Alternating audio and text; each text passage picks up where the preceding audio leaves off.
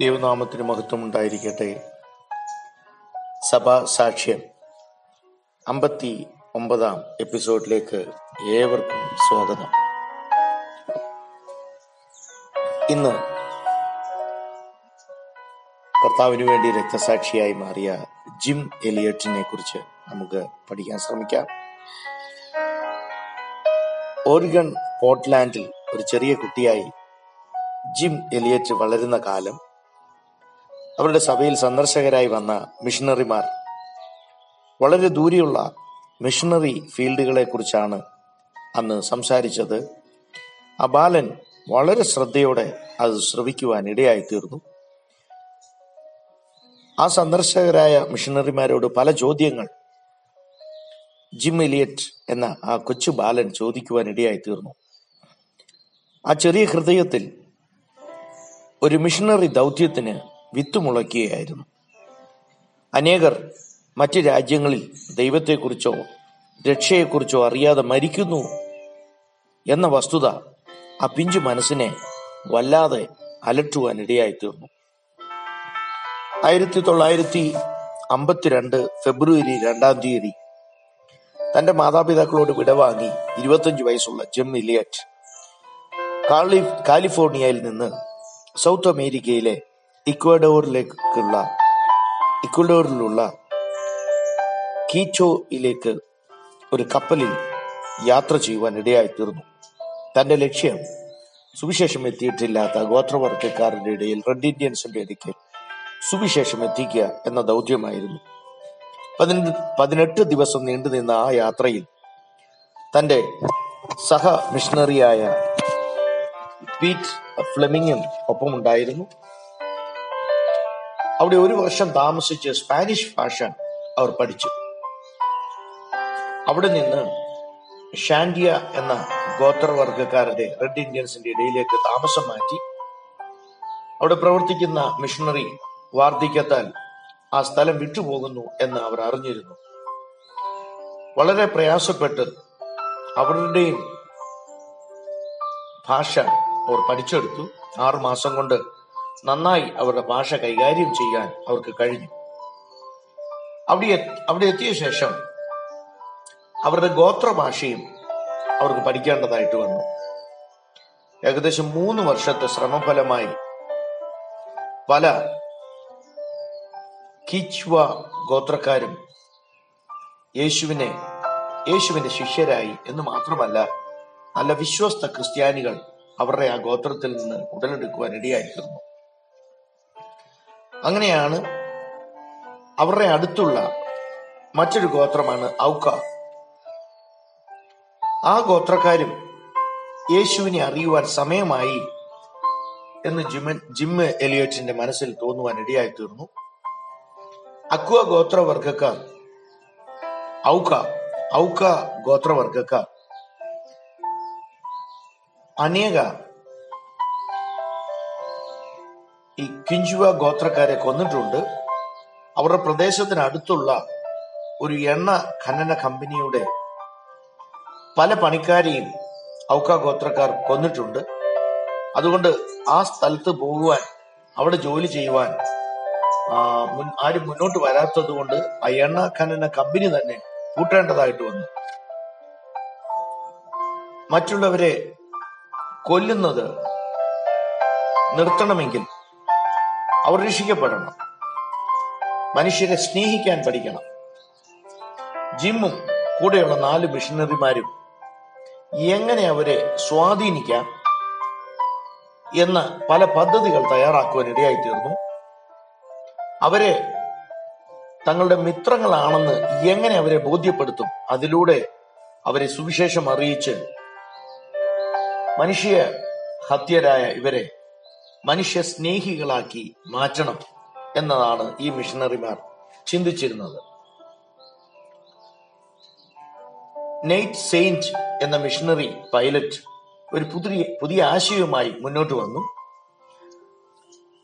അവരുടെ കയ്യിലുള്ള ചെറിയൊരു സപ്ലൈ എയ്റോപ്ലെയിൻ ഉണ്ട്. അത് വളരെ താഴ്ത്തി പറപ്പിച്ച് ഒരു ബക്കറ്റിൽ നിറയെ സമ്മാനങ്ങളും സാധനങ്ങളും നിറച്ച് അവരുടെ ഗ്രാമത്തിൽ എത്തിച്ചു കൊടുക്കുക. ഇത് അവരുടെ വിശ്വാസം പിടിച്ചെടുക്കുവാൻ പറ്റിയ ഒരു ഉപാധിയാണെന്ന് അവർക്ക് തോന്നി. മാത്രമല്ല ആരും അവരെ അപായപ്പെടുത്തുകയുമില്ല. അവർ പല സമ്മാനങ്ങൾ ഇങ്ങനെ ഔക്ക ഗോത്രവർഗക്കാർക്ക് ഇട്ടുകൊടുക്കുവാൻ തുടങ്ങി. ഒരു മൈക്രോഫോൺ ഉപയോഗിച്ച് അവരുടെ ഭാഷയിൽ നിന്ന് പഠിച്ച നല്ല ചില സൗഹൃദ വാക്കുകളും മറ്റും അവരുടെ ഭാഷയിൽ അവരെ അറിയിക്കുവാനും ഇടയായി തീർന്നു. പല മാസങ്ങൾ കഴിഞ്ഞപ്പോൾ ഔക്ക ഗോത്രവർഗക്കാർ തിരിച്ച് ഒരു സമ്മാനം ആ ബക്കറ്റിലിട്ട് തിരികെ നൽകി. അതവർക്ക് വളരെ പ്രചോദനം നൽകുന്നതായിരുന്നു. അപ്പോൾ ഇനി അവരെ മുഖാമുഖം കാണേണ്ട സമയമായി എന്നവർ വെമ്പൽ കൊണ്ടു. ആ മിഷണറി ജിമ്മേലിയറ്റും കൂടെയുള്ളവർക്കും മനസ്സിലായി.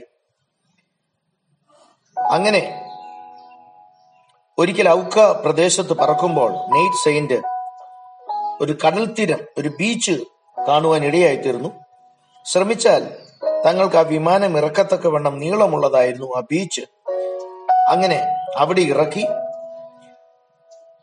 മരങ്ങളിൽ കുടിൽ കെട്ടി അവിടെ താൽക്കാലം താമസിക്കുവാനുള്ള സൗകര്യം ഒരുക്കി കഴിഞ്ഞാൽ അവർക്ക് സുരക്ഷിതരായിരിക്കുകയും ചെയ്യാം.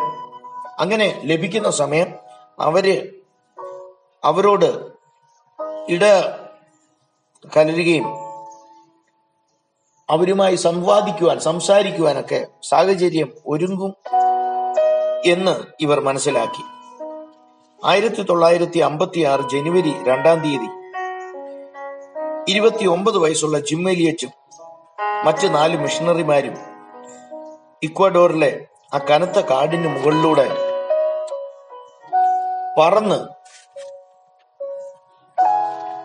എങ്ങനെയും സുവിശേഷം എത്തിക്കണം എന്നുള്ള രീതിയിൽ അവർ ആ സ്ഥലത്ത് എത്തുവാൻ ഇടയായി തീർന്നു മൂന്ന് വർഷത്തെ ആ ഘോര വനത്തിലെ ശുശ്രൂഷയും മറ്റും മറ്റു നീണ്ട പ്ലാനിങ്ങും പ്രാർത്ഥനയും ശേഷമാണ് ആ സുദിനം വന്നു ചേർന്നത്. ചില മണിക്കൂറുകൾക്കകം തങ്ങൾ അപരിഷ്കൃതരായ മറ്റെല്ലാ ജാതിക്കാരെയും കൊന്നൊടുക്കുന്ന ഭീതിപ്പെടുത്തുന്ന ഈ ഔക്ക ജാതിക്കാരുടെ ഇടയിൽ തങ്ങൾ താമസിക്കാൻ പോവുകയാണ്. അവരുടെ പ്രദേശത്ത് എത്തുന്ന എല്ലാ അന്യജാതിക്കാരെയും കൊല്ലുന്ന ഒരു പ്രകൃതക്കാരാണ് ഈ റെഡ് ഇന്ത്യൻസ് എന്നാൽ ദൈവം ആഗ്രഹിക്കുന്നത് അവരും യേശുവിനെ അറിയണമെന്ന് ജിം എലിയറ്റും മറ്റു കൂടെയുള്ള മിഷണറിമാരും ചിന്തിക്കുവാൻ ഇടയായി തീർന്നു അങ്ങനെ അവർ ഓരോരുത്തരായി ആ ബീച്ചിൽ ഇറങ്ങി പൈലറ്റായ സെയിന്റ് അവരുടെ ഗ്രാമത്തിന് മുകളിൽ പറന്നെത്തി അവരോട് ബീച്ചിലേക്ക് എത്തുവാൻ ആവശ്യപ്പെട്ടു. ഏകദേശം നാല് ദിവസത്തിന് ശേഷം ഒരു ഔക്ക മനുഷ്യനും രണ്ട് സ്ത്രീകളും ആ കാടിൻ ഘോര വനത്തിൽ നിന്ന് പുറത്ത് വരുവാൻ ഇടയായി തീർന്നു ആശയവിനിമയം ഒട്ടും സാധ്യമല്ലായിരുന്നു. കാരണം കുറച്ച് ഔക്ക ഉച്ചാരണങ്ങൾ മാത്രമേ അവർക്ക് വശമുണ്ടായിരുന്നുള്ളൂ. എന്നാൽ അവർക്കുണ്ടായിരുന്ന ആഹാരങ്ങൾ അവർ പങ്കുവെച്ചു. നെയ്റ്റ് ആ മനുഷ്യനെ എയ്റോപ്ലെയിനിലൊക്കെ കയറ്റി പറപ്പിച്ചു. അവർ തങ്ങളുടെ സൗഹൃദം അറിയിക്കാനാണ് അങ്ങനെ ശ്രമിച്ചത്. അടുത്ത പ്രാവശ്യം മറ്റുള്ളവരെ കൂടി കൊണ്ടുവരണം എന്ന് മനസ്സിലാക്കി അവരെ പറഞ്ഞു വിടുവാൻ ഇടയായി തീർന്നു. പിന്നെ രണ്ടു ദിവസം കാത്തിരുന്നു. ആറാമത്തെ ദിവസം രണ്ട് സ്ത്രീകൾ കാട്ടിൽ നിന്ന് പുറത്തു വരുവാൻ ഇടയായി തീർന്നു. വളരെ സന്തോഷത്താൽ ജിമ്മിലിയറ്റും പീറ്റും നദിയിലേക്ക് ചാടി മെല്ലെ അവരുടെ അടുത്തേക്ക് നടന്നു നീങ്ങിയാണ് എന്നാൽ ഇവർ അടുത്തേക്ക് ചെല്ലുന്തോറും ആ സ്ത്രീകൾ വളരെ അനിഷ്ടത്തോടെയാണ് ഇടപെട്ടത്. പിന്നെ സംഭവിച്ചത് വളരെ പെട്ടെന്നായിരുന്നു. അവരുടെ പിറകിൽ ഒരു അലർച്ച കേട്ടു. ജിമ്മിലിയറ്റും കൂടെ ഉണ്ടായിരുന്ന പീറ്റും തിരിഞ്ഞു നോക്കിയപ്പോൾ കണ്ടത് ശൂലമേന്തിയ കുറെ മനുഷ്യരെയാണ്. ഏതു സമയവും ആ ശൂലം അവർക്ക് നേരെ എറിയാം എന്നവർക്ക് മനസ്സിലായി. ജിമ്മലിയറ്റിന്റെ കൈ തന്റെ പോക്കറ്റിലുള്ള റിവോൾ റിവോൾവറിലേക്ക് നീണ്ടുപോയി. എന്നാൽ ആ മിഷണറിമാർ എടുത്ത തീരുമാനം തങ്ങൾ മരിക്കേണ്ടി വന്നാലും യേശുവിനെ അറിയാത്ത ഇവരെ തങ്ങൾ കൊല്ലില്ല എന്നൊരു ഉറച്ച തീരുമാനമുണ്ടായിരുന്നു. നിമിഷങ്ങൾക്കുള്ളിൽ മിന്നൽ വേഗത്തിൽ ആ ശരങ്ങൾ അവരുടെ ശരീരത്തിലേക്ക് പാഞ്ഞു കയറുവാൻ ഇടയായി തീർന്നു എല്ലാ മിഷണറിമാരും നിമിഷങ്ങൾക്കുള്ളിൽ അവിടെ മരിച്ചു വീഴുവാനിടയായി ജിം എലിയറ്റും ആ നാല് മിഷണറിമാരും ഔക്ക ജാതിക്കാരുടെ ആ ഗ്രാമത്തിൽ അന്ത്യശ്വാസം വലിക്കുവാൻ ഇടയായി തീർന്നു ജനുവരി എട്ടിന് വൈകിട്ട് ഞായറാഴ്ച ജിം എലിയറ്റിന്റെ ഭാര്യ എലിസബത്ത് എലിയറ്റ് റേഡിയോ സന്തോഷത്തിനായി കാത്തിരിക്കുകയാണ്. രാത്രിയായിട്ടും പ്ലെയിനിൽ നിന്നോ ഒരു സന്ദേശവും ലഭിക്കുന്നില്ല. എന്തോ അത്യാഹിതം സംഭവിച്ചു എന്നവർക്ക് ബോധ്യമായി. അടുത്ത ദിവസം രാവിലെ മറ്റൊരു പൈലറ്റ് വിവരമറിയാനായി ആ ബീച്ചിന് മുകളിലൂടെ പറന്നു.